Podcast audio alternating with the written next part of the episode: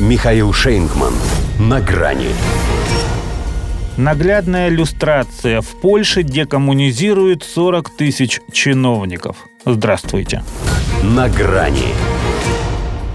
Гиене Европы все не имется, причем настолько, что она уже и на своей шкуре ищет блох. В Польше грядет большая государственная чистка, которую здесь окрестили декоммунизацией 2.0 вышел новый закон о иллюстрации, предписывающий чиновникам, родившимся до 1 августа 1972 года, в течение месяца подать декларацию о сотрудничестве с органами безопасности ПНР с 1944 по 90 годы.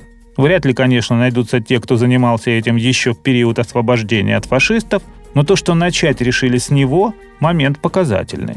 Ну, потому что лишнее это было.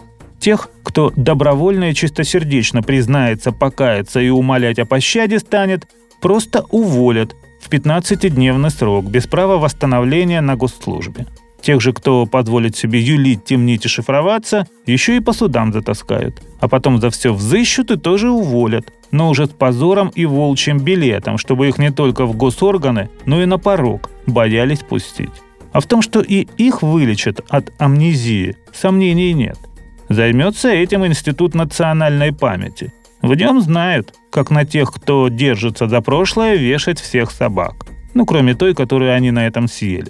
И не важно им, что с водой можно вылить и какого-нибудь нового Леха Валенцу. Тоже ведь агентом-боликом числился, а по части русофобии тому же Ярославу Качинскому не уступит. Требует бить по России, чтобы сократить ее население до 50 миллионов. Впрочем, сейчас он в оппозиции, поэтому не самый удачный пример для тех, кто все еще надеется удержаться.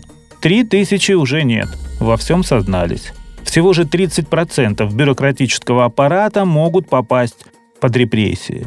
То есть 40 тысяч сотрудников, несмотря на свой опыт, окажутся на улице с весьма туманными перспективами трудоустройства, ибо всем им за 50.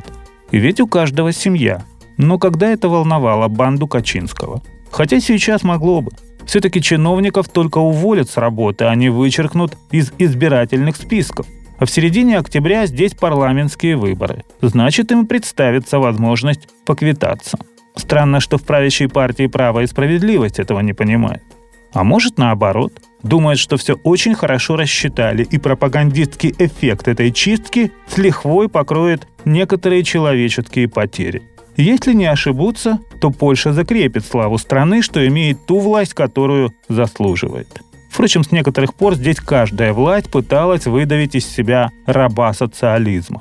Свой первый закон о люстрации они приняли еще в 1992 В 2006 ужесточили. Ближе к 2020-му разжаловали всех высших офицеров, закончивших Академию имени Фрунзе. В феврале 2023 объявили об увольнении из МИДа всех выпускников МГИМО за принадлежность к проекту советского империализма.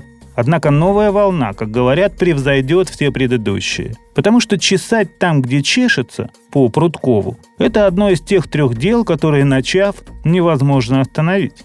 Но это у людей. Гиена и вовсе способна разодрать себя в кровь. До свидания. На грани с Михаилом Шейнгманом.